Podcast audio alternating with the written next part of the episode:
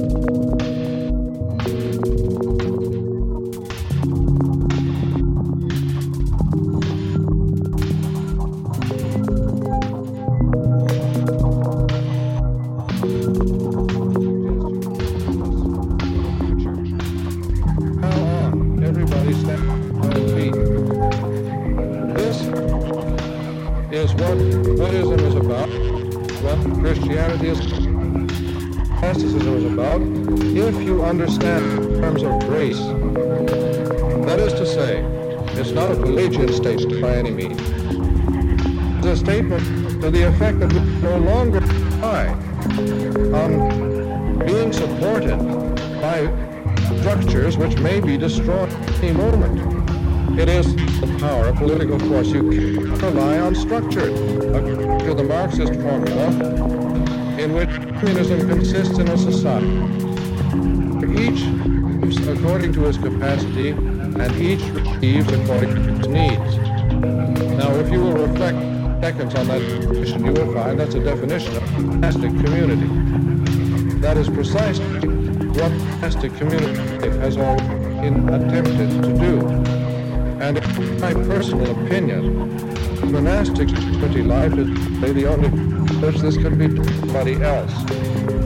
And I would say this particular part is very important indeed in early Marx. You have a basically Christian idea. Christianity is against nation. Christianity revolts against an alien life. The Dalai Lama himself made every effort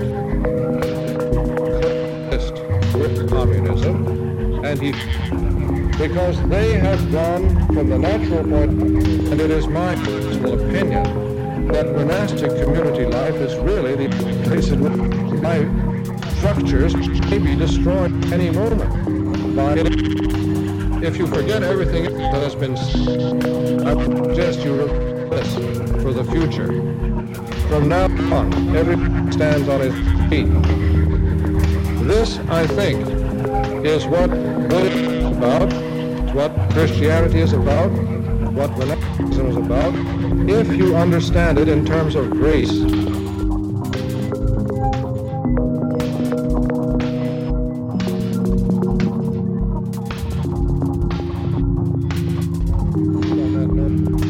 Plan is to have questions for this conference this evening at the panel. So I'm here from you. We can all have a coke or something. Thank you. Idiocy of mine, perhaps, but that's my belief. And I believe that by openness to Buddhism, to Hinduism, and to these great Asian traditions, stand a wonderful chance of learning more about potentiality of our own tradition because they gone from a point of view so much deeper into this than we have. So I will conclude on that note. I believe the plan all the